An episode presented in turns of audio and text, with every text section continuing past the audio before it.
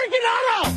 This is Brock and Salk. Brock Heward and Marcus. Sorry about just Mike. Presented by Carter, Volkswagen, and Ballard. On Seattle Sports. Powered through the Alaska Airlines studio. Where's like the buff dudes at? Now here are your hosts, Brock Heward and Mike Salk. All right, Jerry Dipoto is going to join us in 30 after a little comeback win for the Mariners yesterday. Great to see. They don't give up, man. This team does a heck of a job of just continuing to come at you. We talked to Scott Servais yesterday. I played you some of that sound earlier, as he has certainly noticed it, even in the games where they don't win. And in some ways, that's important. I know that there are folks that don't want to ever hear about the big good loss or anything like that. And certainly no loss to the A's can be considered a good loss. I mean, like, that's a team you want to beat as many times as possible. And I think the Mariners have only lost, one game to them so far this year? Mm-hmm. Is that right? Maybe two? I believe so, yeah. But, I mean, they've taken care of business, certainly, against the Royals and the A's and the White Sox. Like, they've done kind of what you're supposed to do against those teams. But it was interesting hearing Scott say, like, look, even the game they lost, they didn't have it that night. That's not a good night for them. Yeah, 0-for-6 with runners scoring position, 12 Ks. You had a couple guys go out. You actually had two hits through the eighth inning. Only matchup that was favorable to Oakland with all the lefties in their bullpen against your lefties. And you still found a way to put runners on second and third with two outs and the winning run at the plate and in the ninth inning. And it didn't work. I mean, Gino didn't come through that time, although he's certainly come through a number of times this year.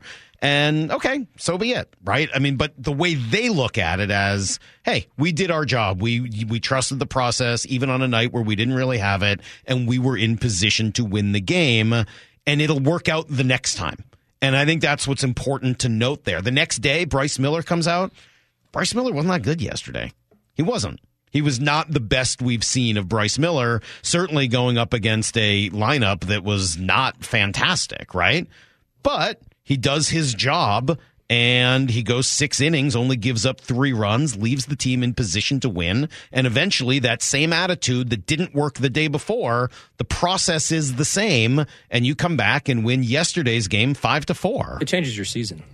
You need to win the rubber game. You're not going to go out and win the first two games of every series. And when it comes right down to it, you've seen the other team a couple days. You kind of get a feel for them, who's hot, who's not. But ultimately, it comes down to pitching. It really does. And, again, the job that Bryce Miller did today, I got to be honest, I was a little worried after the second inning. I was hoping to get him through five because we didn't have the pitching. You just have to leave him out there to throw his pitches, and then hopefully we can get to the back end. And that really sets the game up for you. If he doesn't do that today, we don't win the game. So a ton of credit goes to him. In some ways, Salk, it's a golf mentality, a game that you've grown to love and admire from afar and enjoy watching. And you hear these golfers say it all the time, another game that is so doggone mental that takes an unbelievable amount of concentration and focus over 5 hours, over four rounds.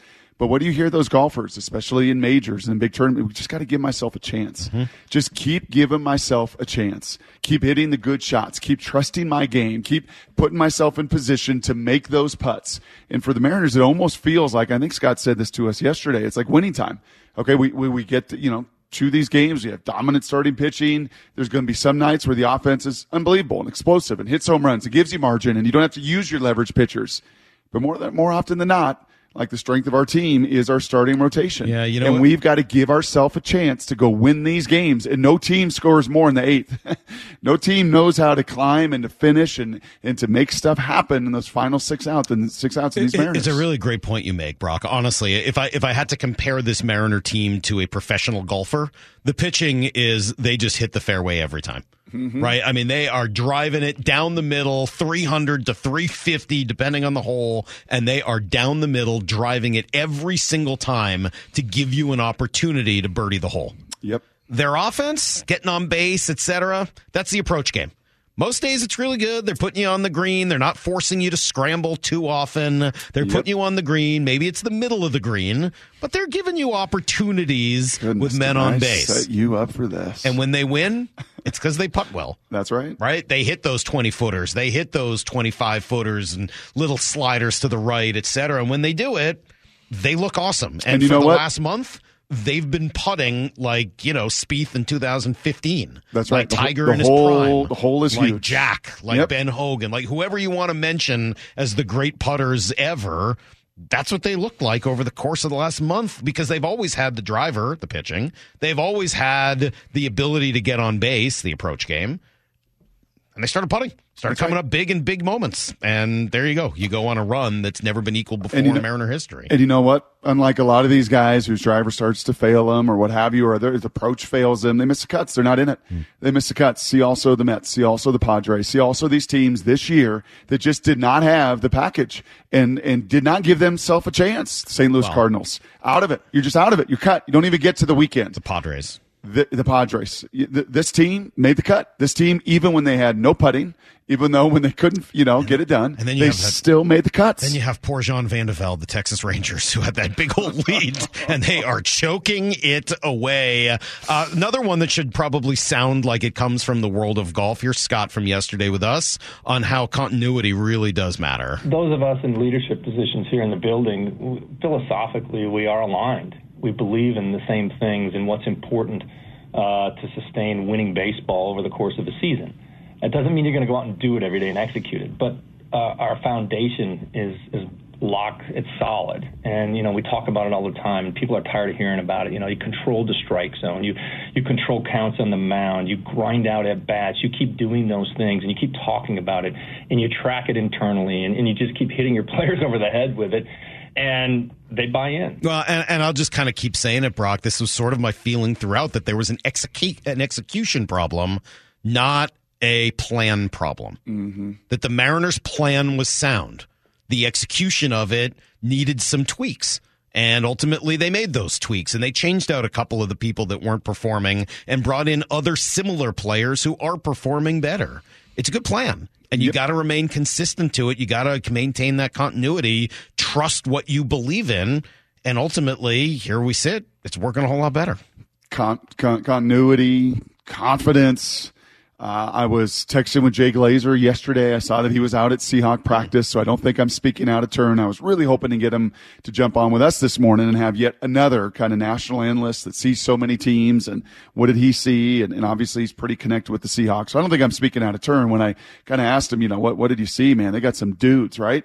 And his response to me was, they got culture, capital letters, 8 exclamation points, unreal. No, it's not about the dudes. A lot of teams got dudes. Gosh, that might be our word today. I can't believe how much I'm using it. A lot of teams have fantastic players. The San Diego Padres have fantastic players. The New York Mets roster preseason had huge resumes and lots of talent. St. Louis Cardinals has had some talented players. Not about that, right? And that is so much, I think, of what Scott and Jerry have preached. And I know why they were probably so frustrated on the inside, right, with some of the noise and the fans and the emotion and all of that. It's like, hey, man, we got this thing. Just hang with us. Just hang with us. Just hang with us. And then we'll put together the best month in the history of this franchise. I mean, just saying that out loud after April and May and June. So the month of August was the best month of baseball in the history of this franchise. And it has set themselves up for something special here in September. Need to know. 15 minutes past every hour with Brock and Salk. Here's what you need to know. Up first.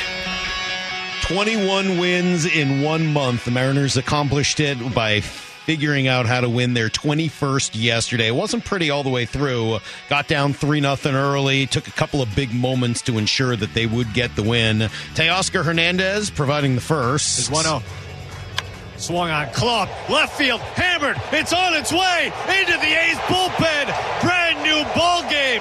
Teo slugs another. A 3-run home run, and we are tied. Wasn't the only moment, though. Justin Topa gave up a rare run late, and all of a sudden you're down 4-3 in the seventh. Don't worry, J.P. Crawford with the bases loaded. Bases loaded. The pitch to J.P.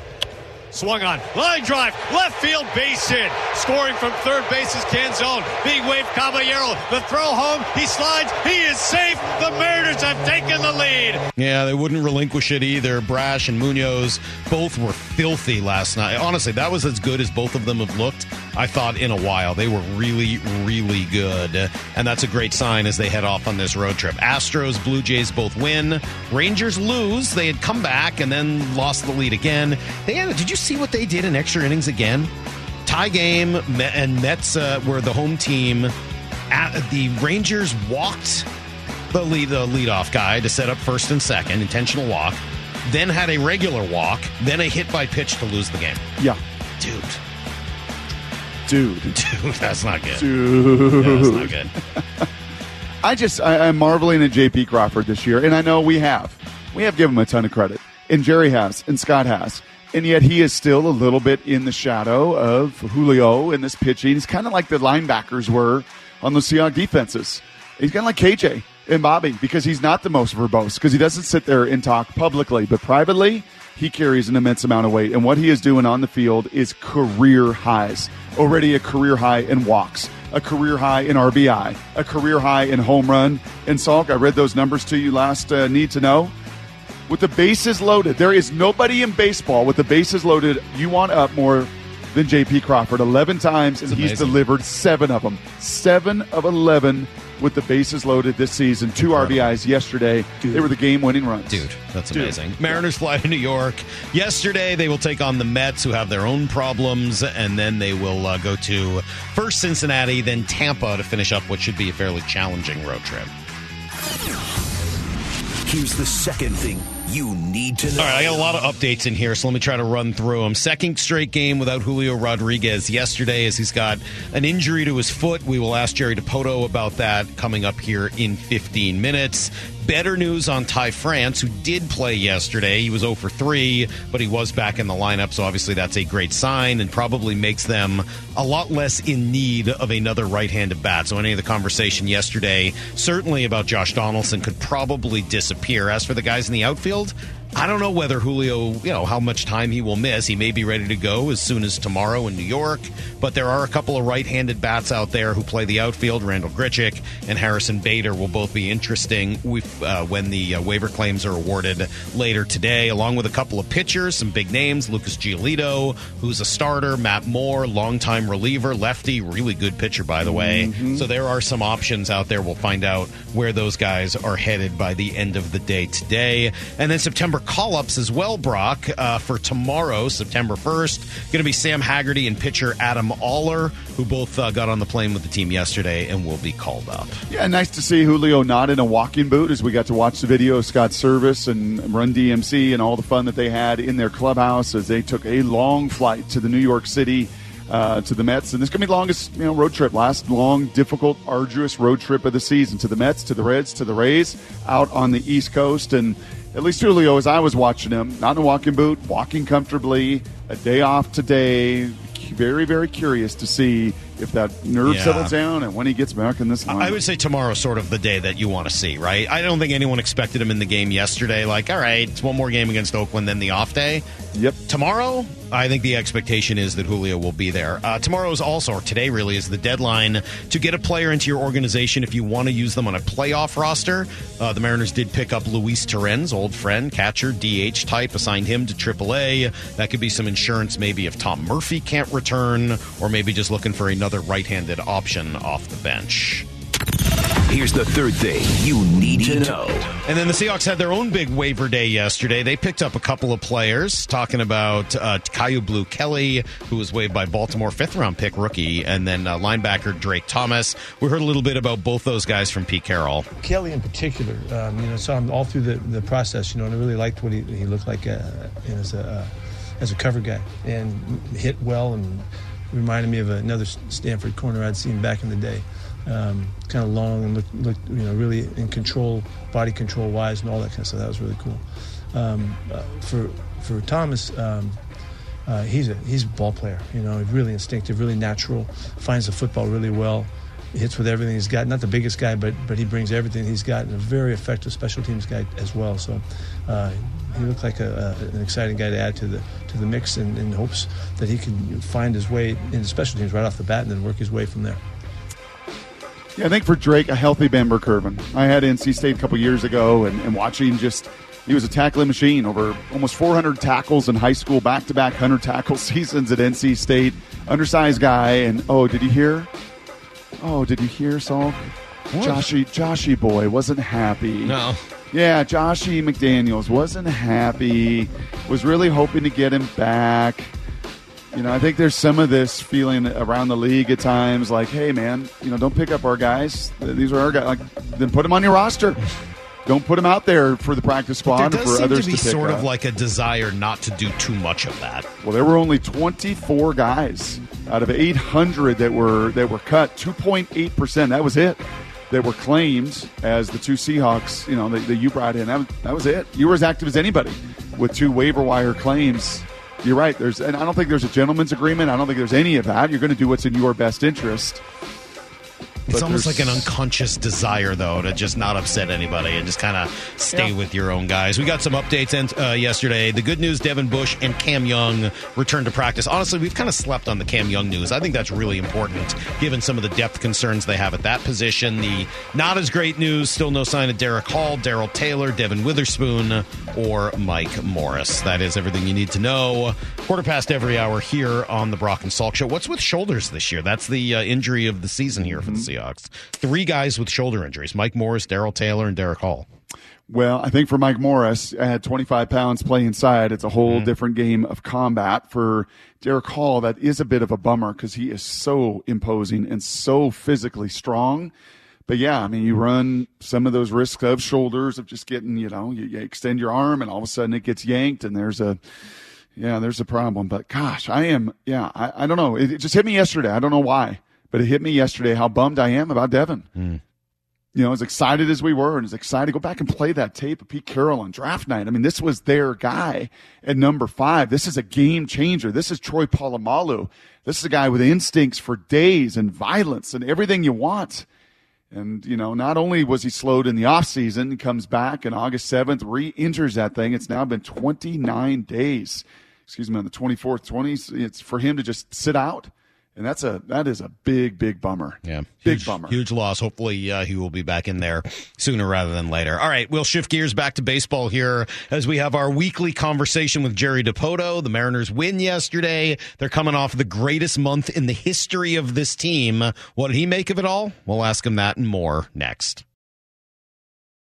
Powered through the Alaska Airlines Studio. On Seattle Sports and the Seattle Sports app.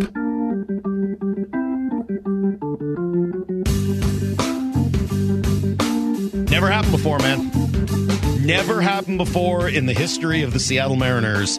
And Morrow's right. They've been having moments like that. It feels like every couple of days you get a never before happened in the history of the Mariners kind of moment for them. A little hot streak, something a player accomplishes, something a team accomplishes, the pitching staff, whatever it is. There certainly are some examples of this team doing things that no Mariner team in its history has ever done before. And some in baseball. Right. They've never done. Absolutely. So with that in mind, let's talk to Jerry. The Jerry dipoto Show, presented by Seattle Pump and Equipment on Seattle Sports. 21 wins in a month, Jerry, just like you drew it up. How do you win 21 games in a month? I wish I knew, because I think we'd go ahead and coin the formula and reapply it for September and take it from there. What was that like as the architect of it, watching your team win 21 games in 1 month? What does that feel like? Probably just the way it felt for the fans. And, you know, I know Scott felt the same way. When you get on these rolls, just enjoy it. It's so much fun. And, you know, I think I said it last week and I'll say it again now that the month is over. I mean, the way August went for us, I mean, you couldn't have drawn it up any better. And, you know, we kind of needed something special like that to happen to put us in the position we're in. Now we wake up in September, tomorrow, I guess, and we have for the first time put together a club that's in first place as we head into September. And you know, that's a special thing. And to have it happen in the way it happened, where, you know, we had Teo and we had Julio and Cal hit a homer what seemed like every other day, but you know, every single player on that roster from 1 to 26 and even a couple of other guys that weren't there from the start chipped in. And it was such a team effort throughout. And that's what made it feel so special for everybody. One of the things we really appreciate, Jerry, is when you give us kind of some of that behind the scenes and the numbers and the things that you guys look at that even the most devout and sabermetric star out there outside of your walls doesn't always see from some of those numbers, some of those next level numbers. How did you guys go about winning 21 games? What jumped out to you statistically speaking? Well, I mean, we threw strike one. That's the biggest thing. And it's really, if you had to write the book, what's the one thing the Mariners are about? It's throwing strike one. And our pitchers did it, you know, religiously all month long, and they've excelled at it all year long. And it's something that really we feel does give us a tremendous advantage. And we did that. We started to pick up hits in the big situations where maybe in May and June we were struggling. You know, our everything ramped up. Our runners in scoring position ramped up. We have, and I know I've said this to you guys throughout the year, you know, we haven't really struggled from day one to create base runners. We've been very good at putting runners on base.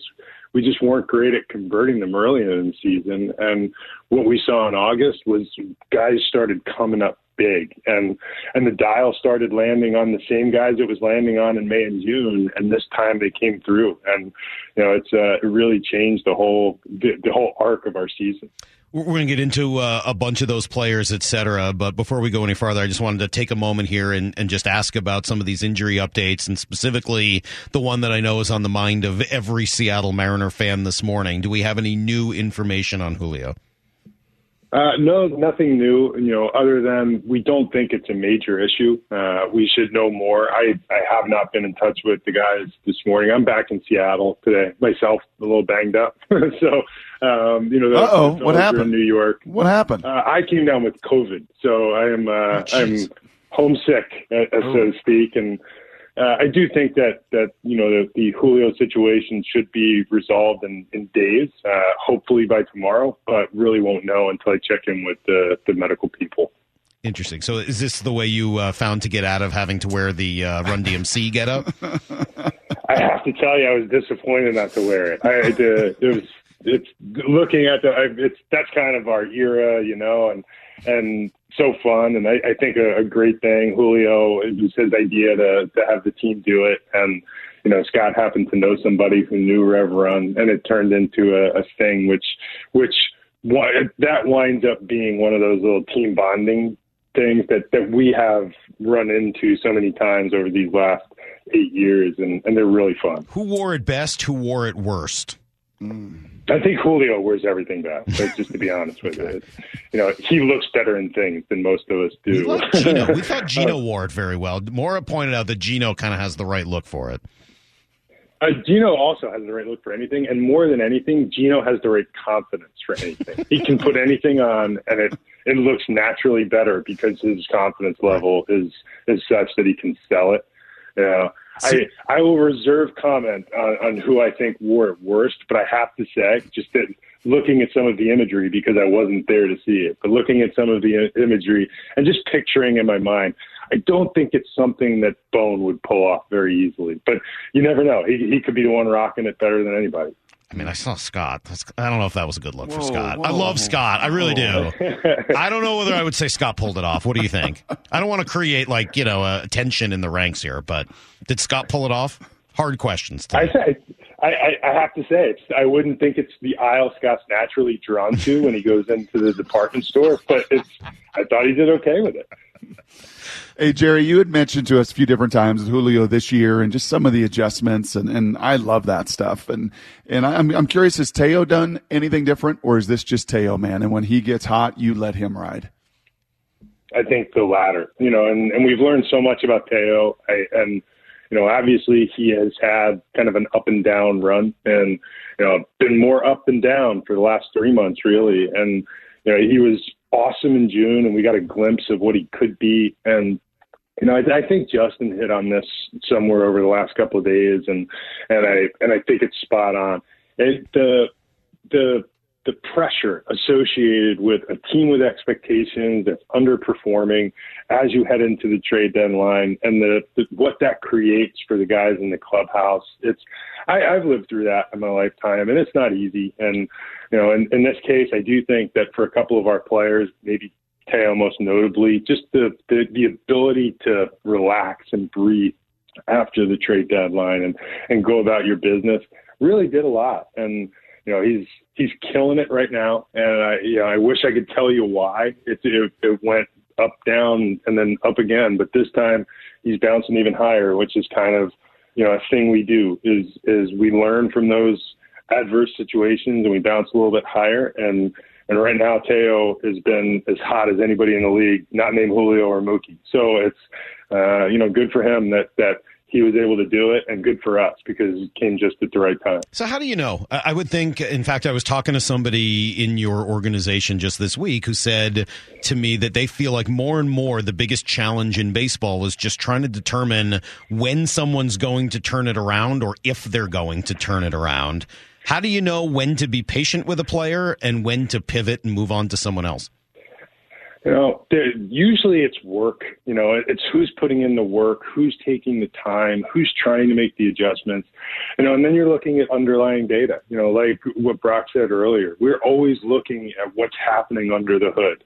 Are they swinging at the right pitches? Are they hitting the ball hard? Is this something, you know, this hot streak or struggle, is it something that stands out from their career norms? And then just try to make the best decision you can once you manage all of that information. But, you know, Teo really hadn't done anything terribly differently this year than he did any other year of his career. He still hit the ball hard. You know, he's always had a little bit of chase in his game, especially with the breaking ball. And he just didn't really get those hot streaks like he has historically.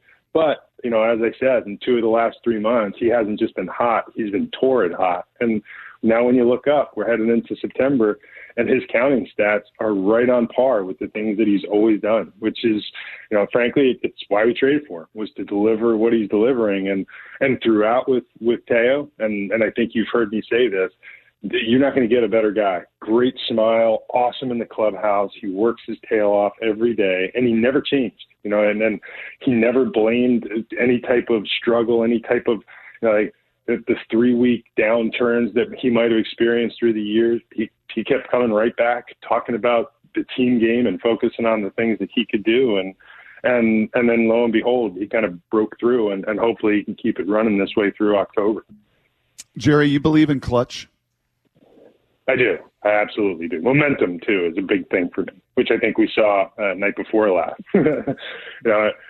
Clutch is there's some guys that just know how to breathe when the moment gets a little bit bigger, and you know, they know how to keep themselves in tune. They find something in themselves, and you know, for those clutch moments, they do come up. You know when they're happening. I had a minor league manager once tell me, I'm a pitcher, and I had all my numbers were as good as you could be. I'm striking them out. I'm not walking them. I'm getting it on the ground, but I'm not winning games. I'm never out there to win games. And when I am, I'm taking losses. And he said to me, there are 3 moments in a game where you absolutely know the game is on the line. You have to start identifying what those moments are and then react and respond. And there are some guys that just naturally know that. And, you know, we've had more than a few of those moments over the course of this last month. And our guys have responded quite well, which tells you that they're identifying.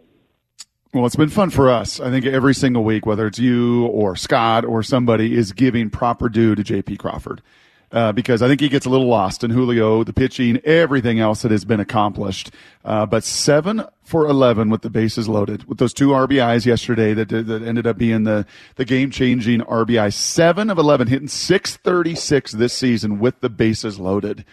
To me, that speaks to exactly what you just said. JP, and this is no knock to any of the other players on our roster, but truly from day one this year, he has been the most consistent player on our roster. That, you know, we've had some pitchers that have done their thing, but position player group, no one has been more consistently good than JP. And, you know, and he does it when you need it. Things like yesterday stand out. Things like what I thought was an awesome you know, play he made on a line drive back through the middle with the game on the line against the Yankees, you know, not too long ago. And you know, he's had so many moments like that during the course of his time here that you don't even really think about it. He's just naturally that kind of guy. He's the point guard that sometimes makes the pass, sometimes hit the three-pointer, or sometimes carves through the defense, but always gets the job done. You know, and it's really a joy having him on the team, because you know he's going to respond well in those situations. And that's how good teams go. They have J.P. Crawford. Well, it's funny. I was going to ask you about J.P., and I think you probably just answered it. I was going to ask you which is most valuable to you, J.P. the shortstop, J.P. the leadoff hitter, or J.P. the leader. But just listening to you, it sounds like it's kind of all three, so maybe it's an unfair question to ask. It really is, you know, and I think his leadership comes in so many different ways. You know, he's sometimes vocal, but not all the time. You know, and I know when we're watching sports movies, we're looking for the vocal leader. JP's not really that guy. It's like the quiet pressure all the time. It's an intensity. It's a competitiveness that burns all the time. While when you're around him, it looks like he's in first gear all the time, and he's just as chill as you get until the game starts, and then everything gets ramped up. And I think a really good teammate. He gets along with everybody in that clubhouse. I think he believes in the things that make us go. You know, that we have talked about internally, organizationally for years, and it shows up in his game every day. Well, record-setting month, and it's been awfully fun for us, Jerry, to get some of the national voices on our show over the course of this week. Tom Verducci was on earlier in the week. Buster Olney was on. Both those guys shared some great stories. I know you jumped on Buster's podcast as well. But this resonated with me. This was Jeff Passan with us on a regular hit on Tuesday with Jeff Passan. And this isn't talking about the team on the field that everybody watches. This is talking about what's going on behind the scenes. Here was Jeff with us. As good as the Mariners have been at taking scrappy relievers and turning them not just into reputable big league arms, but actually good big league arms, they're developing a reputation for doing the same thing with young bats. We saw it with Noel V. Marte and saw it with Edwin Arroyo, and both of them ended up getting Luis Castillo. Now we're seeing it with Young and Emerson and Ty Pete, and Johnny Farmelo is going to be playing, and Felmin Celestin. What the Mariners are doing right now is a really nice exercise in building a sustainable winner. Was it pitching first, and now the young bats come along? Was that the infrastructure in the plan at the beginning?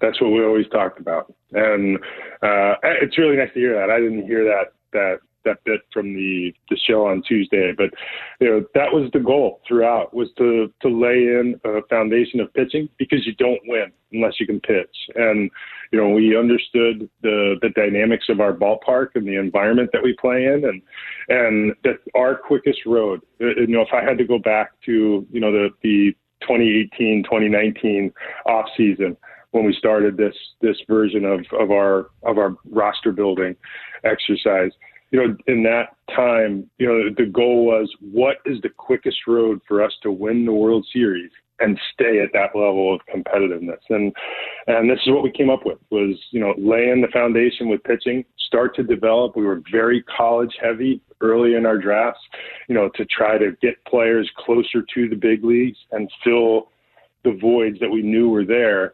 And then here in recent years, we've gotten more high school heavy to get the kind of upside talent in your system that you need to tip the scale. And, you know, and to the credit of everybody in our scouting and player development departments, Scott Hunter and Frankie Thon and Justin Toole and Andy McKay through those years, and everybody else that's contributed, we feel like we've really made great inroads. We've always wanted to not just win, but win in a sustainable, you know, consistent way.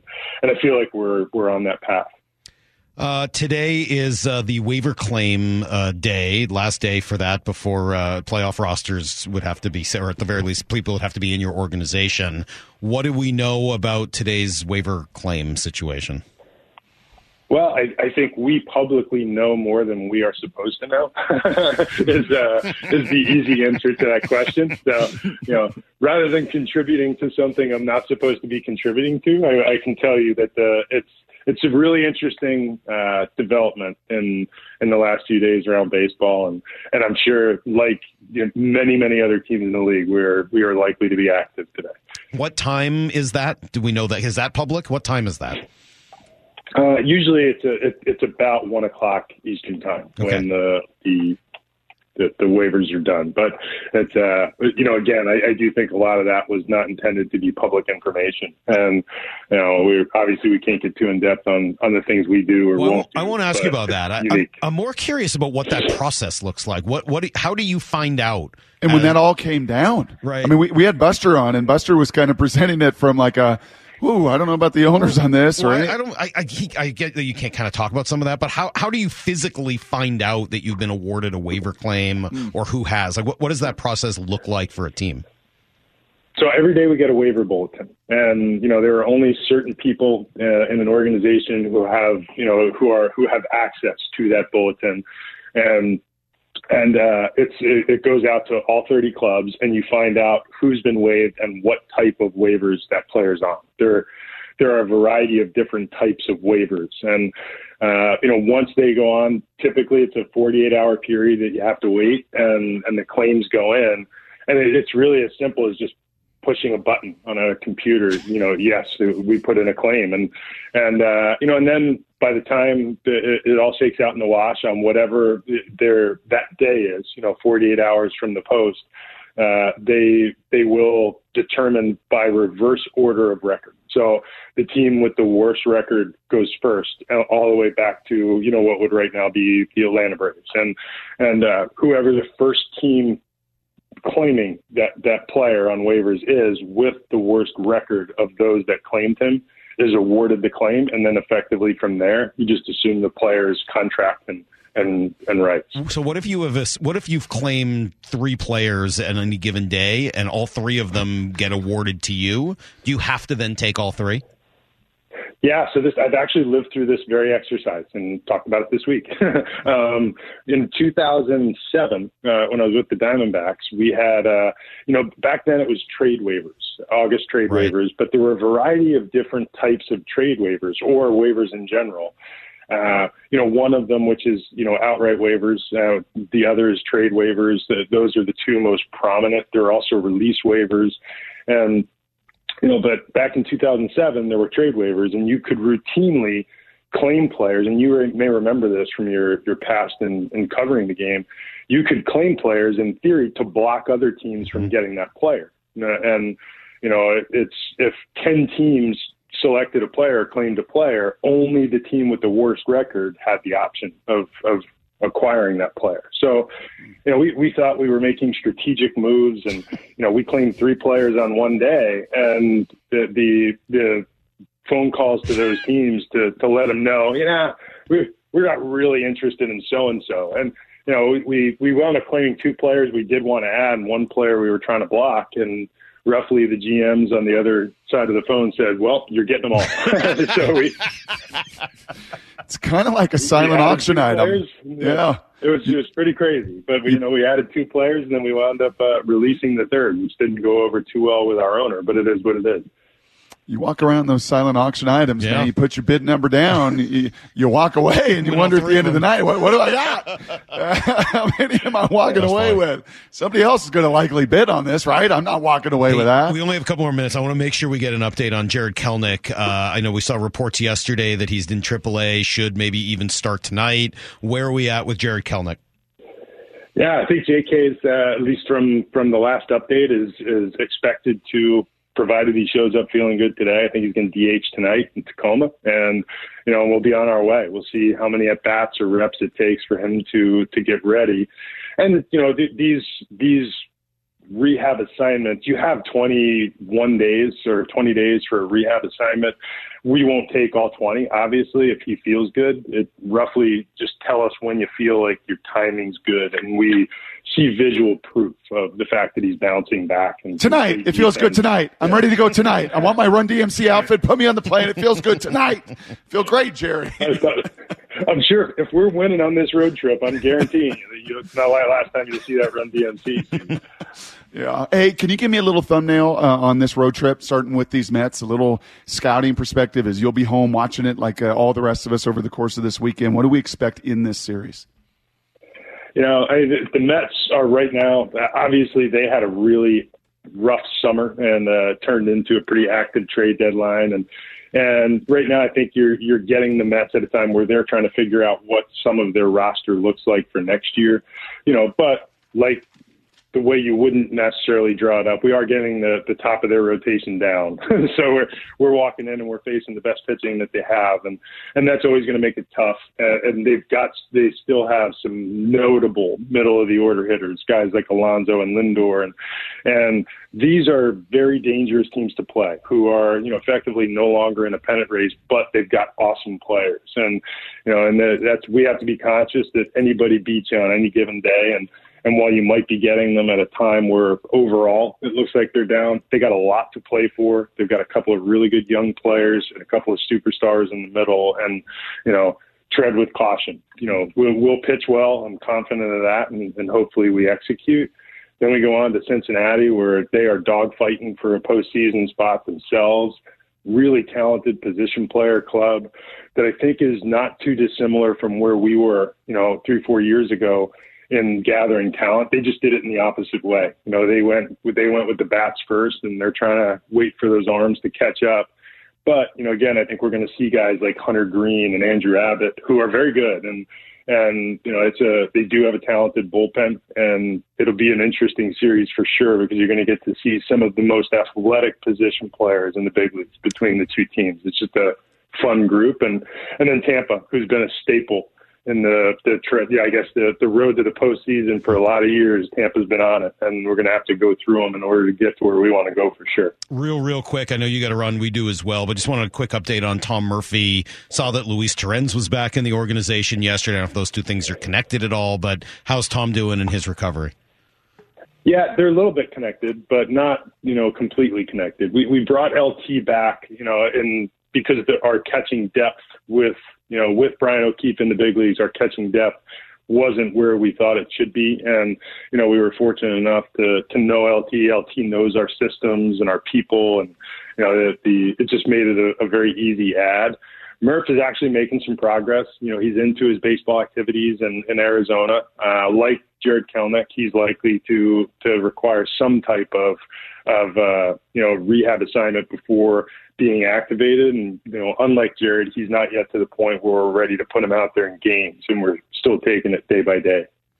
Jerry, great stuff. What a fun month. What an unbelievable experience. We were talking about it, and Scott mentioned it too. The ballpark, I know, is a loss, but the ballpark on Tuesday night in the fourth inning of all things with the bases loaded and just the way everyone got into it, it started to feel like fall, and there's going to be a heck of a September and then hopefully October after that. So thank you. We appreciate it. We'll talk to you next week. Feel better.